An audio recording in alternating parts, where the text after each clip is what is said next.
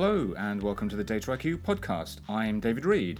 In this edition, we're going to be focusing on data mobility and how to ensure your company is getting the value from data that it expects.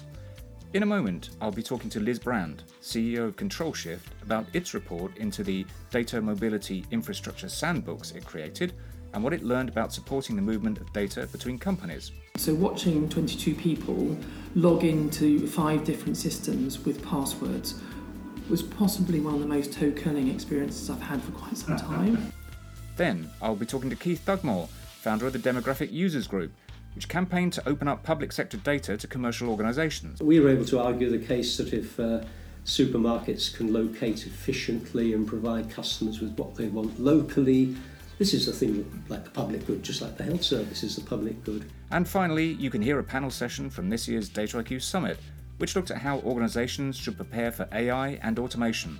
But first, in June, Control Shift reported on its multi partner experiment looking into what is required to enable data mobility. So I'm here in Somerset House in the offices of Control Shift with its CEO Liz Brandt, talking about the report Data Mobility Infrastructure Sandbox that Control Shift published in June. And Liz is going to help us to understand the concepts and how that was arrived at. So Liz, can you explain? Yes, thanks very much, David. It's great to see you again. The sandbox came about from uh, some work that we did with the Department for Digital Culture, Media and Sport last year. We published that in November with the, with the uh, DCMS, uh, where we looked at the growth opportunity from data portability, that amazing right that's in GDPR for the individual. And in that work, we identified that there was, in fact, a, a, a large economic growth opportunity from data portability, but in in in accessing it, you had to face into some specific challenges. So the the opportunity, which was identified by the economists that worked with us, is estimated to be 27.8 billion for the UK economy for productivity and efficiency alone. Where they couldn't go as a size of opportunity was what they called recombinant innovation. So the recombining of data assets to create new value. So if you imagine at the moment data is siloed in, let's say, finance data, energy data, health data, what happens when you recombine those elements of data around the individual to create new value? And that's a recombinant innovation opportunity. We also identified the challenges and core issues behind accessing that, um, that value. Uh, which was, uh, I think, quite enlightening for us, having been in the market for nine years, to see actually what it's going to take to make this market work and for individuals to actually have access to the data and create a safe and easy market that can create value. And one of the key elements behind that, or one of the core issues, is infrastructure. So, the infrastructure to make that safe and easy, infrastructure at a level of um, things like interoperability, digital identity, um, and making data safe to share. And what we focused on in the sandbox is safe data sharing. How do you make that safe for the data to flow from an organisation to an individual with that GDPR right and then make that available elsewhere? There are two levels to this. One is like most markets, you have to have some infrastructure to make it work, and then at another level, how do you create the value that goes on top of that? So our program of sandboxes is indeed at an infrastructural level, which is the sandbox phase one that we've done. Uh, we're moving into phase phase two now, and then a series of value sandboxes that look at exploring that recombinant innovation opportunity. So um, the the businesses are very keen to access the value, but also are very uh, well aware of the risks associated with that data sharing and want to create the environment to make that possible. So the reports showed some positive outcomes uh, and, and, views about where this could progress to. Uh, can you give us an idea of, of, what was discovered? We ran the sandbox focusing on safe data sharing. So, can you safely uh, fulfill the vision of data mobility? And in this instance, we're looking at the model where the data goes from an exporter, um, let's say the BBC, through to uh, what we call a data facilitator and have been called data personal data stores or personal data management services, vaults, lockers, all sorts of things. There are numbers of them in the market, as we know, David. Um, and then from there through to apps and services. So making that data available. So you can take it from the BBC and from Barclays and from Facebook and from British Gas and, and BT. These are the businesses that participated in the sandbox through to a data facilitator. In this instance, we use DigiMe, who are a well-funded um, entity that have got a data facilitator that have got uh, enough capacity to cope with this sort of sandbox environment, and out to an app. Um, and we um, we were looking at it from two levels really. One at a system level, so is it secure and is it privacy enabling, and another one at an end-to-end user experience level. Um, both were really, really informative about what can and can't be done. Everybody's been very doubtful as to whether this actually could work, and to be honest, we all got a bit bored with having the conversation and all the kind of arm waving and lots of slides about how this works. We wanted to really prove that it could, and we did. And it can, and it actually can work, and that is great. What we learnt was a lot of what we theorised in the DCMS report, which is there are still quite a few gaps. Um, and they manifest very much in the user experience. So we watched 22 real users import their data from different organisations in the sandbox to the facilitator and out.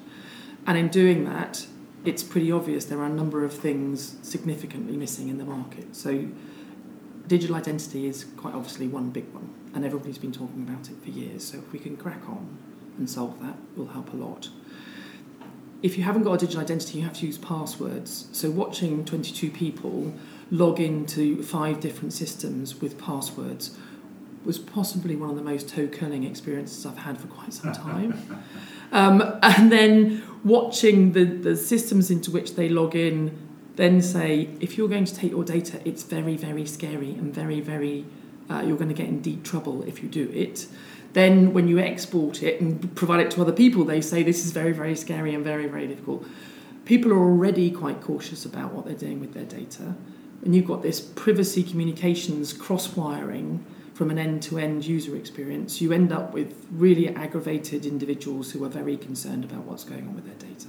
People don't know who they're sharing their data with and whether or not they're going to be valid and, and safe. So we need to uh, validate third parties that we're sharing data with, and there is no way of doing that at the moment.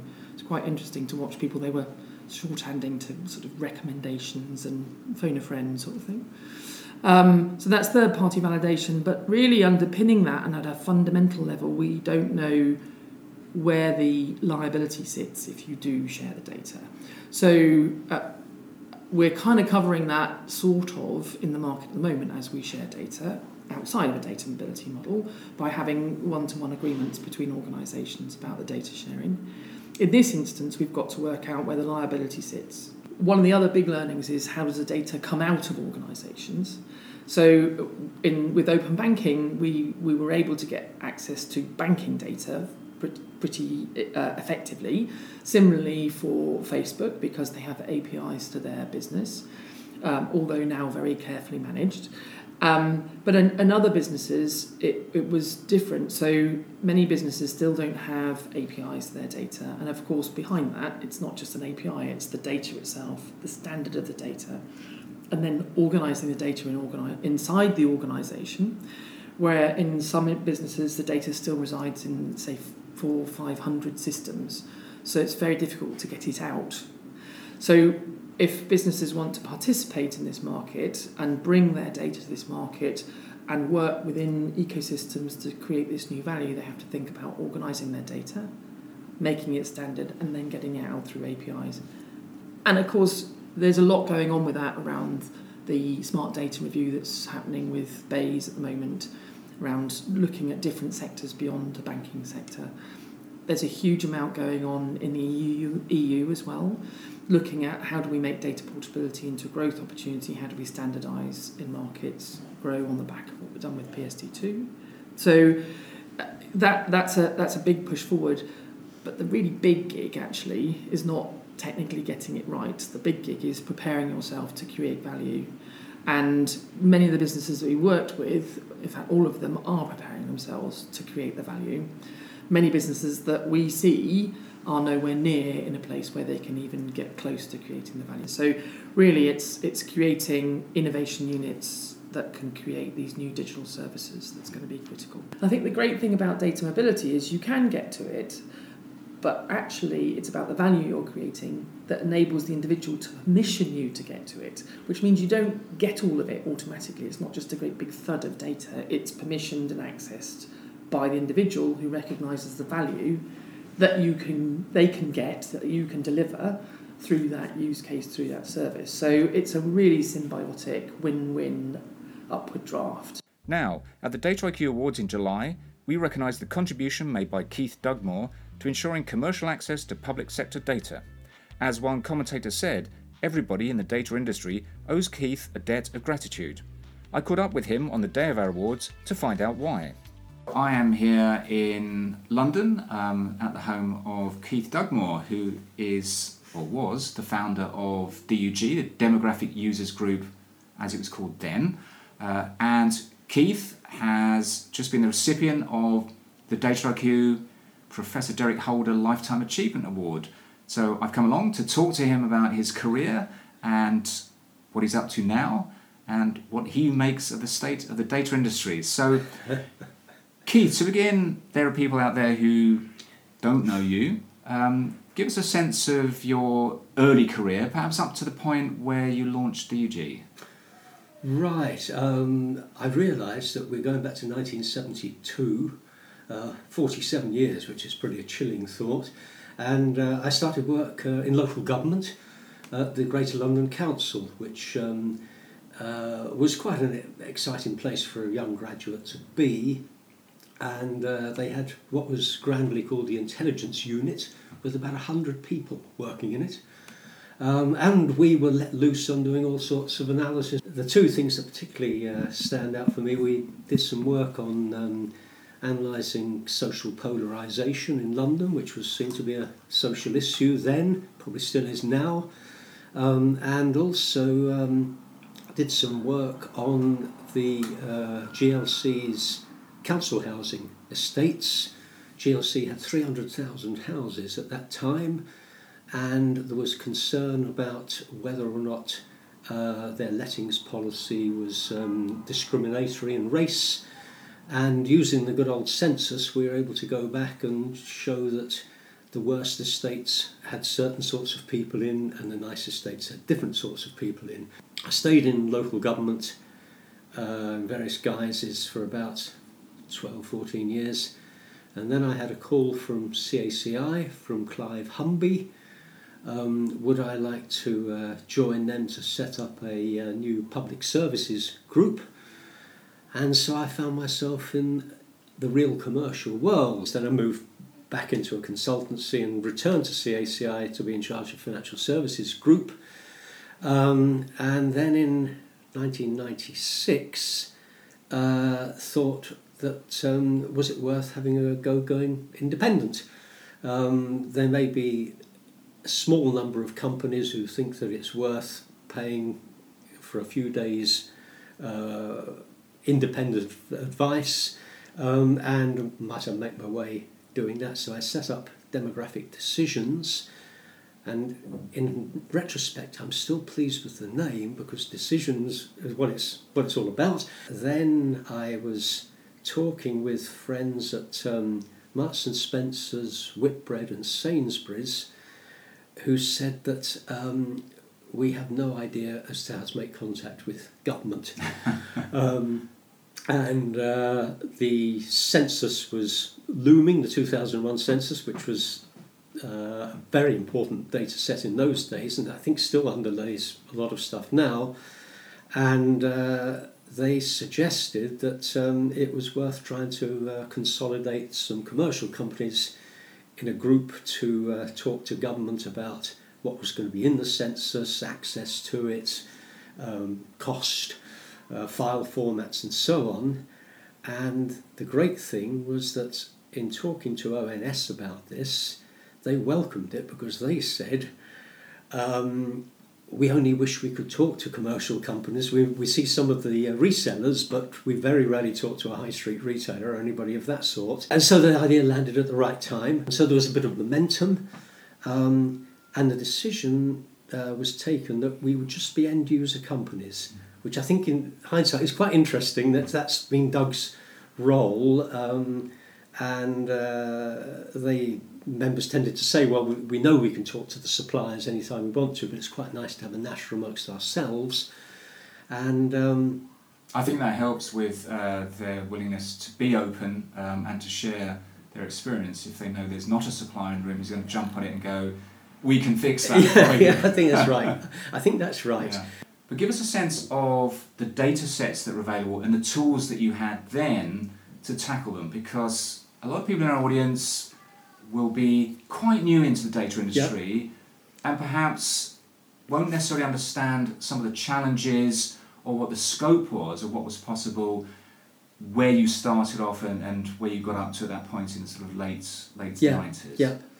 Um, I think that uh, quite a bit of the early interest uh, amongst the DUG members on the, was on the geographical side. So it's the world of store catchments, market estimates, and so on. And so some were in the world of using uh, ArcInfo, uh, MapInfo, and of course things were developing fast then because if you'd wound back to um, uh, mapping in the 70s, it really was unbelievably prim- primitive with line printers and so on. And uh, I'm just thinking that GMAP, for example, based up at Leeds uh, in the academic world, suddenly realised they could put together models with rather faster software um, and made a very good business out of doing gravity modelling for um, uh, some of the big banks and building societies. And so uh, the emphasis in, initially was particularly on geography, but even in the early days, uh, some of the members were interested in customer databases. Um, at that time, geode- demographic coding of customers, profiling of customers, and so on. Starting point was the census, Office of National Statistics, um, with all its rich geographical detail. But then inevitably it started uh, opening out into well, what about Ordnance Survey data? What about the postcode address file? And so um, that led to uh, pressure on government um, to open up more data sets and it was quite interesting, I think, in many cases, that we received some encouragement from within government to make that case. Mm. So they, at a, at a, technical level or whatever, they would be quite keen that yes, we'd like more people to use our data, and if we can find a way of um, convincing the politicians that it's uh, the right thing to do, uh, then we'll do it. And so, uh, Office of National Statistics um, did open up their data sets with click use licensing. Um, in another part of the forest, um, Ordnance Survey more or less had their hands tied in having to make a return to government, and so there was a lot of pressure on them and frustration there of all this data exists, why, why can't we use it?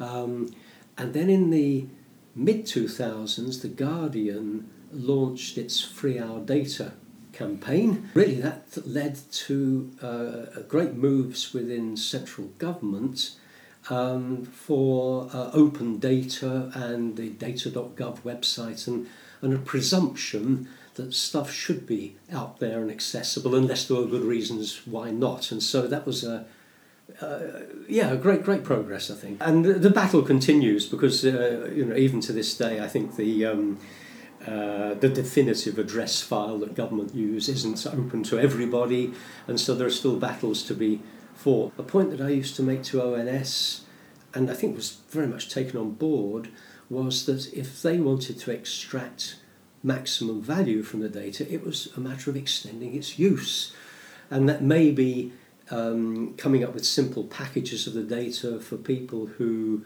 uh, hitherto would have found it all a bit overwhelming or it may be going into microdata and sensitive data with particular safeguards.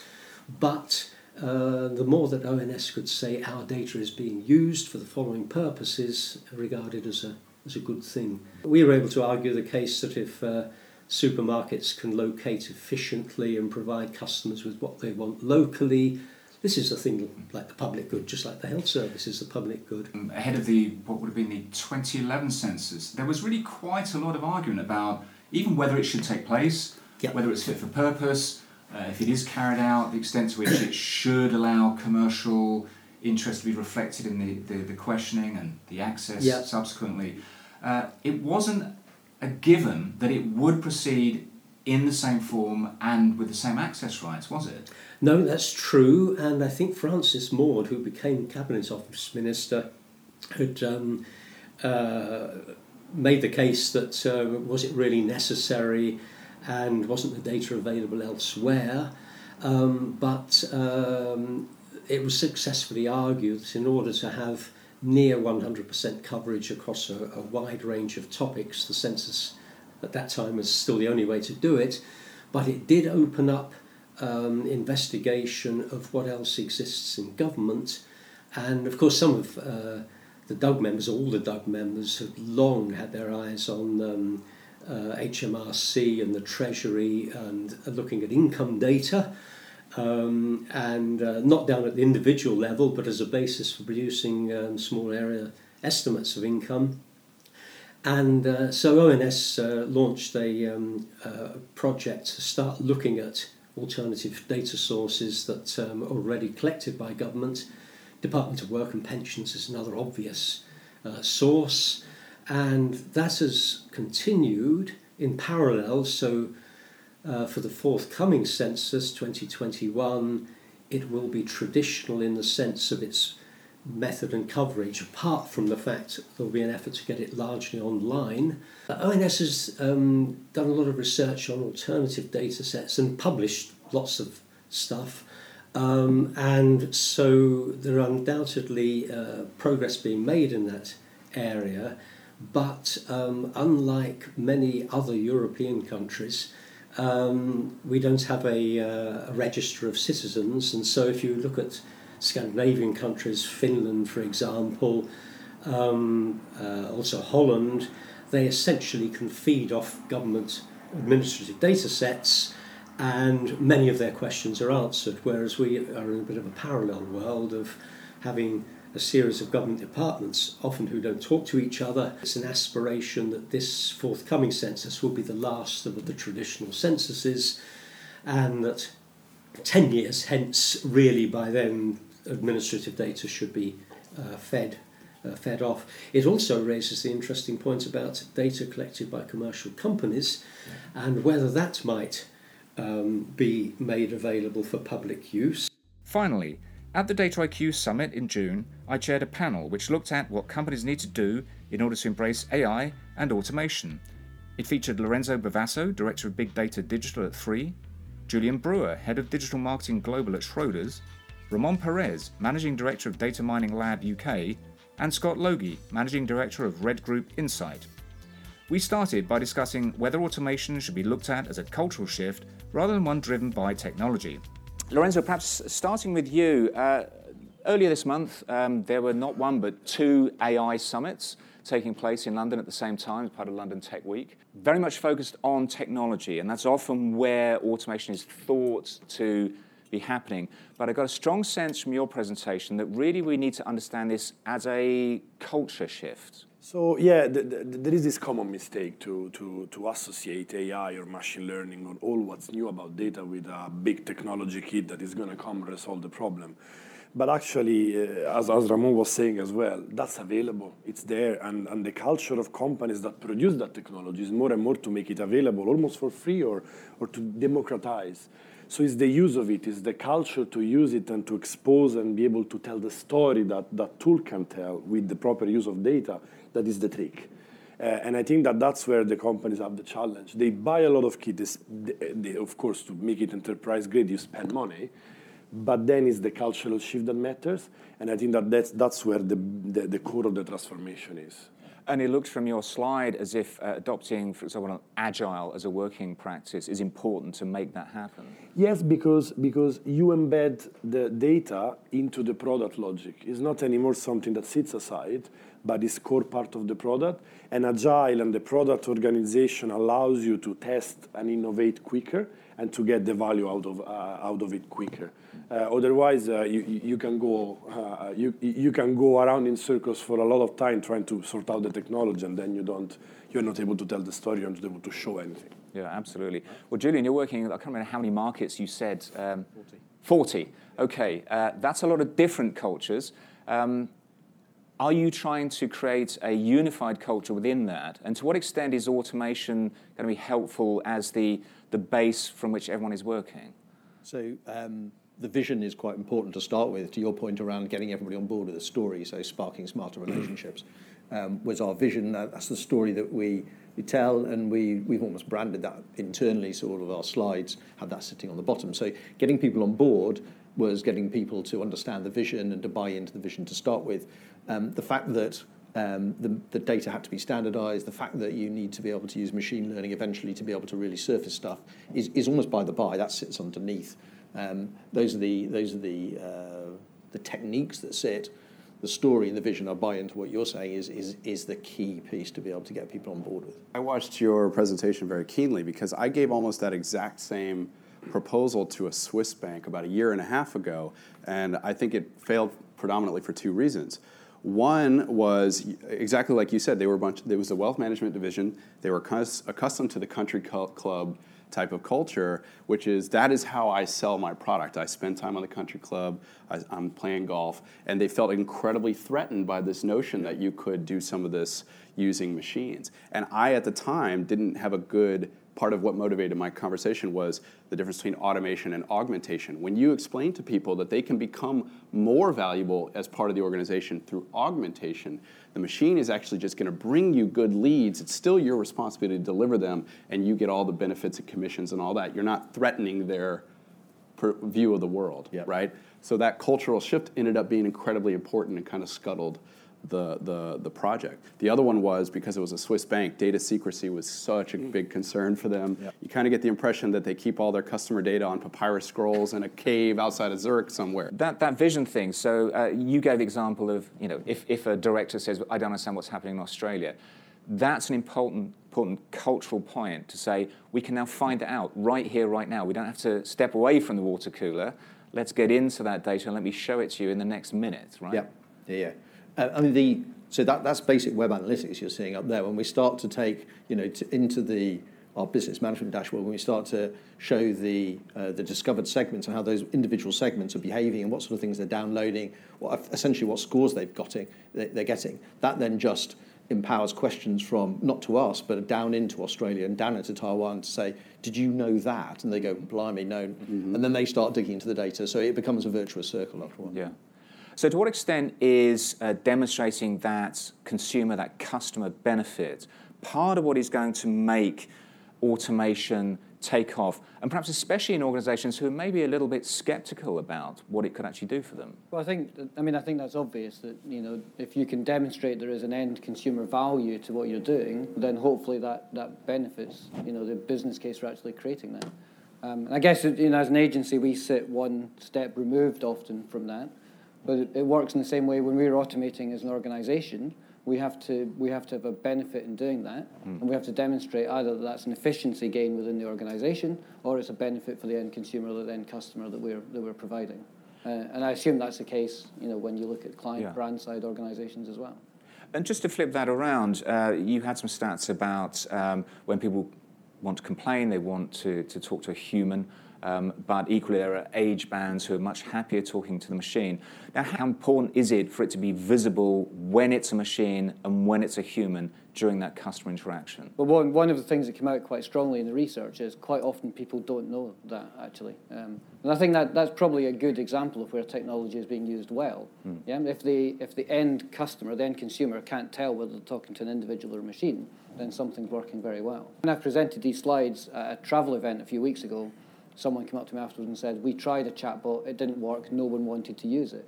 Mm. And that suggests to me that maybe that chatbot was to, uh, to blame rather than the end customer was to blame, which is what they were trying to, trying to say.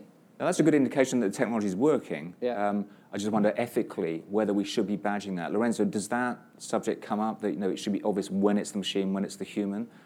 Yeah, I think I, I think it's always a, fine line. And now we we have gone through a couple of years of strong attention to regulation, and now the attention is flipping back to the to the matter. So is it ethical? Is it good to not understand what is a human is a machine? But I believe that the consumer, I, I don't think the consumer really minds. Uh, if the digital interaction is a proper interaction, is is okay with it. The reason probably why in a complaint phase the consumer wants a human is because everyone wants to feel a bit special and this problem to be a special problem not a standardized one.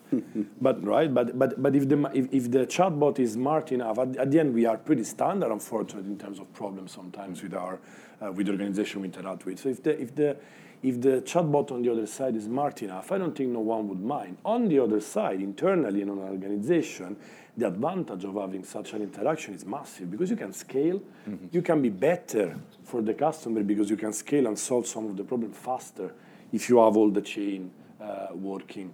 And this is something that uh, is more difficult. You have to train agents constantly where they are they, they are people, so they, they, they may not be effective with the customer. So I think I think especially in the interaction between customer and organizations, it's okay if it's done properly and if the technology is surfaced properly to the customer. And Ramon, I think you were making the point that uh, you know, the real benefit comes from using the machine to remove the toil, mm-hmm. uh, to use that, that Google term, to leave in the human hands the things that humans are particularly good at and That's where right. they significantly add value. That's right. And if we come back to the chatbot example, remember there's toil for your customers too, mm. right? Coming through your call center is incredibly painful, right? don't waste their time. Don't expose toil to them. It's not just about your business, also, it's about their satisfaction with your company. And so by you know moving them through some sort of automated process, you're, you're reducing that toil on them. It can be asynchronous. I'll give you a recent example. I was trying to get a, a satellite installed by Sky TV. They do it all through Facebook Messenger now. And so I'd send them a message, they'd come back with a message to try to do the scheduling. But we did it over the course of the day through multiple asynchronous conversations. That actually, to me, was fantastic. We're hearing about 5G, that's the vision. We know that that's going to be necessary uh, to get us into that next phase. Um, what's the sort of horizon line you're looking at for that? But to be honest, uh, I wouldn't say telco has a data uh, limitation. It's, it's, more a cultural one again, because we, we see it as telcos on a wealth of data actually. So we, we, we may know a lot of what customer does or where customer moves or whatever. It's just there is not a mindset sometimes to build products on top of what is the core business, which is the old engineering, get the best pipe ever. And I think that I think that they are all changing now. They, they have to because, as I said before, yeah, 5G is a huge opportunity, but it's still a bigger pipe that will will have to become cheaper and cheaper to get to to get to uh, to the customer a better service that maybe someone else will want to provide. So I think they are going through the journey. I think it's not impossible, uh, and it's not impossible, especially if uh, telcos get smart into build inside, partner correctly. What I see is that there is a strong culture in telcos to speak about service and not product because this is what they're used to do. Uh, to don't adopt that product agile methodology because this is what not they're used to do. But there is an injection of different, different skills into telco that is happening from media, from product companies, from data organizations to complement. And, uh, and, and I think it's more than possible. And, and, and if that happens, then they will realize that they have a lot that they can play with. And every telco is going through huge transformation, rather already done or rather in the process to do, both in terms of network technology, which is becoming more and more cloud IT and so data intensive, and both in terms of omni-channel experience to enable digital transformation. We are getting there. It's, it's just a matter of time, um, and it's a matter of uh, having that skill gap injected into the company, in my view. Is standardization of data part of the vision of what you're trying to achieve so you avoid those blockers in the future? When I stepped into the organisation, all of the way that the data was gathered across all the different channels was done differently and done in the local language. So, it, yes, we could have then worked on that centrally to be able to convert it. But actually, what we did was we went back to first principles and said, okay, let's try and change it right at its source. So, whichever channel we plug on now has to adhere to a taxonomy and a data layer. In other words, it, it has to be consistent. It has to be in English. Sorry, anybody who's in Taiwan, so it has to be in English for us, and it has to be standardized this way. That includes not only our channels, but third party channels that provide us data. So anybody comes along to a third party event has to adhere to our standards, because otherwise it becomes really difficult. My team on the data side is me and one other person. that's it. Let's pick up on this question about how we as um, leaders of these functions can, can bring about this change that we've been looking at this morning. Uh, is it about uh, being the visionary? Is it about the person who understands the solution? How do you make this happen? Lorenzo, clearly you're getting some traction. What is it that's worked for you? Uh, for me, it's all about the dual strategy I was talking about. Is you need to show, you need to show the value very quickly. So uh, if you enter an organization, the first thing you have to do, okay, yeah, you, you assess what's there and what you have to what you have to, to, to change, but you identify two or three very good cases in which you can pilot. Not a concept is. I agree with Ramon. Concept is not a good idea. It has to be real. Has to be something that you can show the value for. But tactically, don't care. Go there, excite the business with some value. Even do it a bit aside and then show it. Uh, once you have showed it, you start to get some, some interest and you have to convert that interest into willingness to spend money, create uh, resource teams, uh, uh, upskill the organization. So it's all about connecting, in my opinion, the, the theory and the excitement about, uh, of, of what data can do with something real at the beginning. And then you have to be able to execute. Scott, you're involved with the recently rebranded DMA. Um, uh, is demonstrating leadership through that kind of activity part of the narrative? I think it is, yeah. I think that there is a responsibility on the DMA and other, other bodies like that to demonstrate the value, which I think, you know, that's part of the reason the Customer Engagement Committee exists, is mm. that there wasn't any focus really on the end consumer and the value that the end consumer can gain from things like new technologies and the way that that engagement takes place. So yeah, I think there is a responsibility on us as an industry to pull all of that together to help different organisations get those case studies because not everyone can afford to, you know, to push forward. So seeing that there is benefits in other organisations to allow you to take that first leap of faith, I think is, is really important. Mm-hmm. Uh, Ramon, when you're um, engaging with, with clients, how do you help them with that leadership thing? Right, because I think that a lot of senior leaders talk about automation and they're thinking of cost savings and they terrify their staff. I mean, you know, I have rarely seen anyone be able to do that, actually reduce headcount through some sort of automation. Normally, what they do is they get augmentation for one, because they get more powerful humans, and then they also cr- are able to do tasks like the toil components that people don't want to do or were completely not possible prior to that. So I, I try to, when I talk to senior leaders, say, the way you're going to tamp down the fear is by showing people that it actually helps them in their lives, it helps their customers, it helps the business, and they're not going to lose their jobs. They're actually going to become more valuable to the organization. Yeah. And Julian, you, you've sort of arrived as a bit of a visionary, perhaps, um, at Schroders, clearly in terms of what you're attempting to do for the digital marketing. Um, what has been the, the, the success factor for you in making that happen? So I think it, um, sorry, coming back to your point around storytelling, storytelling is massively important.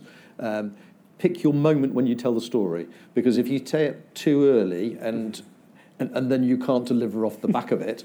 So all of that standardization of data and getting your ducks in a row and all the rest of it, then starting to move into storytelling is quite key. So for me, it's storytelling but with timing, mm. so that you can actually deliver off the back of what your stories have pricked in terms of, of interest.